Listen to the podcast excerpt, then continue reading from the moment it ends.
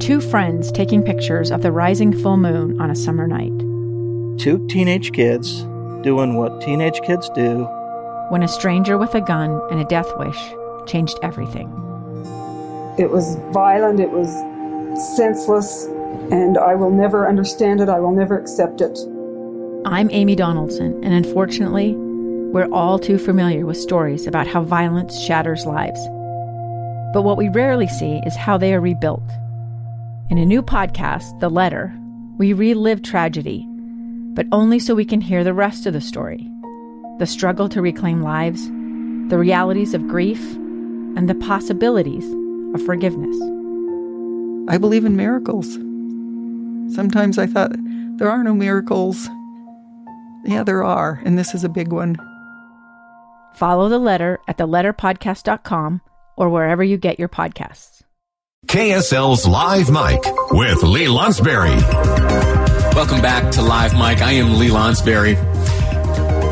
We've all thought about this, right? We have all thought about looking at our lives, seeing what uh, pleases us, what brings us enjoyment, uh, and if we're not able to identify too much, uh, we fantasize about uh, packing up and going living in some other life, maybe a little more simple. Maybe we open up a farm someplace uh, far from home, and there we find happiness. And uh, for most of us, for me certainly, it has forever only been a fantasy. I'll give you one real quick example. Uh, there was a, a, number of years ago, I was underemployed, if you know what I mean. Uh, I was having some trouble securing employment. And my thought then was, you know what? I knew some folks down in Mexico who were strawberry farmers. And they once, years ago, said, hey, Lee, if you ever want to come down here and run a strawberry farm, uh, we've got one here for you. And there was uh, just half a moment where I was almost uh, on a bus heading down to Mexico to run a strawberry farm. Well, uh, things didn't exactly work out that way, and I ultimately uh, found myself on a pathway towards uh, more gainful employment. Uh, but uh, I, I often think about what it would have been like if I, instead of uh, pursuing this career, would have found myself instead working a strawberry farm in Mexico. Well, I want to talk to this next couple who joined me on the line now because for some time my my wife Jessica, she occasionally, uh, and certainly throughout this coronavirus pandemic has, as we've been sitting on the couch in the evening, kind of scrolling through our phones, catching up on social media, saying hello to family and friends and such like that. She'll say, "Hey Lee, hey Lee, look, uh, look what's going on at the at the ballerina farm." And I'll say, "The, the ballerina farm." And uh, over the past number of months, I've come to be familiar via my wife's affection for uh, this Instagram handle uh, of the proprietors and the family that live there at the Ballerina Farm. On Instagram, it's at Ballerina Farm. And joining me now are Hannah and Daniel, husband and wife couple, the owners of the Ballerina Farm. Uh, how are you? Hi, we're good. Hey, we're doing me, good. Thank you. Excellent. Excellent. You, you two, at, at, least from what I have been able to gather from your, your Instagram and your website, ballerinafarm.com, you were living a big city life. You, for a long time, lived uh, where the pace was fast and the lights were bright, and one day decided that uh, it wasn't for you anymore, and you uh, set your sights on Utah and have settled down uh, and are now running a farm. T- tell me that story. Starting with, uh, with you, Hannah. T- tell us why, first off, it's called the Ballerina Farm.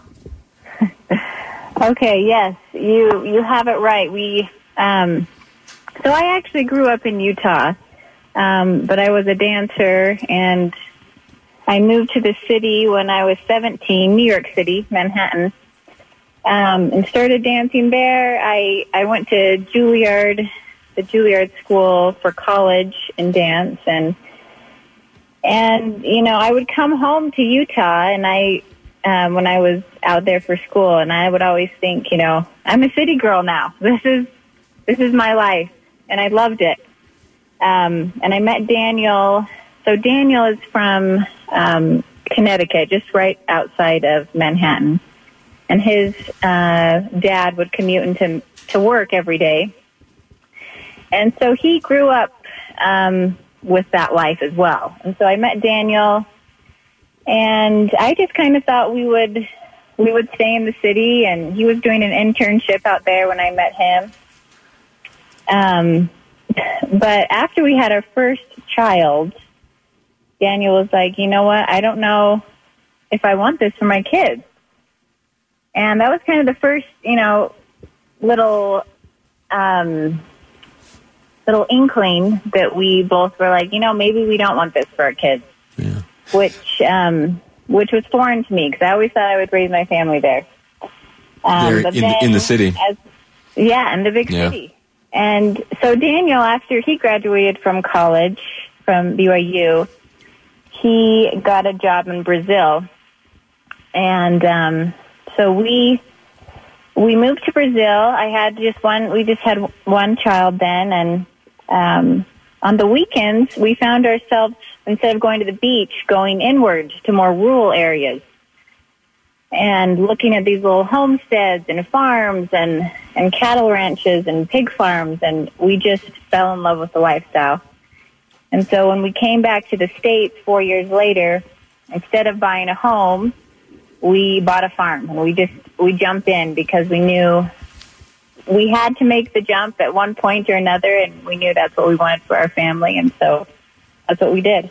We're speaking with Hannah and Daniel, the owners of the Ballerina Farm. On Instagram, you can find them at uh, at Ballerina Farm. My wife and I have become uh, big fans of the lifestyle that they live and their story, which was uh, one that started in the big city and ultimately, after assessing their needs and their likes and their desires for their children, uh, led them to uh, to flee the big city, make their way to uh, Utah, and start a farm. Daniel, l- let me ask you: when you first voiced those thoughts about your desires relating to the raising of your children, that that inkling must have progressed. What was the conversation like, and what were your thoughts like the day where you ultimately decided, yeah, you know what, we're gonna uh, put this big city in our rearview mirror. We're gonna head west. and We're gonna start a farm.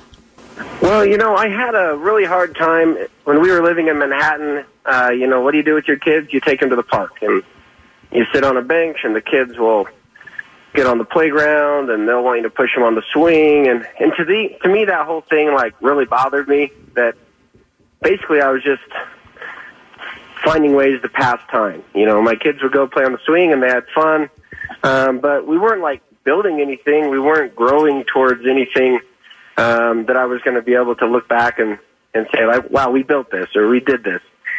And uh, you know, I also when I took my college, my high school kind of career placement exam, it told me, well, with what you answered, you're going to be a an agricultural producer.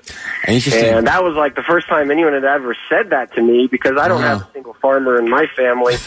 um, and then when I was in college, I on my capstone project, I did it on the the ways that the pioneers tried to exploit the resources of the Great Salt Lake, and that's when I got into irrigation, and that's when I got into you know started looking at water rights and all these all these things that make Utah unique, and that's kind of when I started saying to myself, I got to get into this.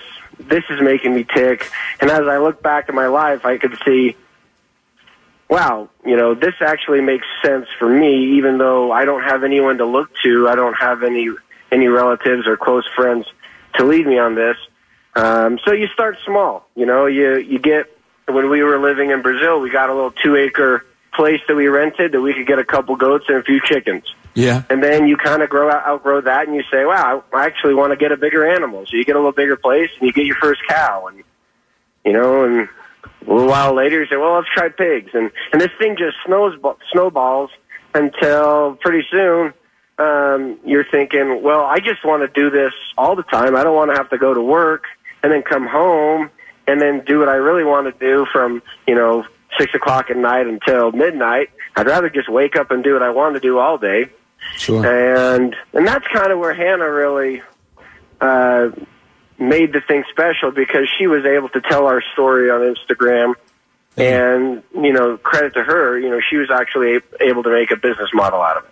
Uh, to- so by combining combining what we wanted to do with you know needing to support ourselves and and have a business model, um, you know, that's kind of what we've evolved into today, four years into this journey. I need to take a quick commercial break, but I have so many more questions to ask you. Could I could I ask you to hang on through the break and we continue this conversation uh, after we return? Of course.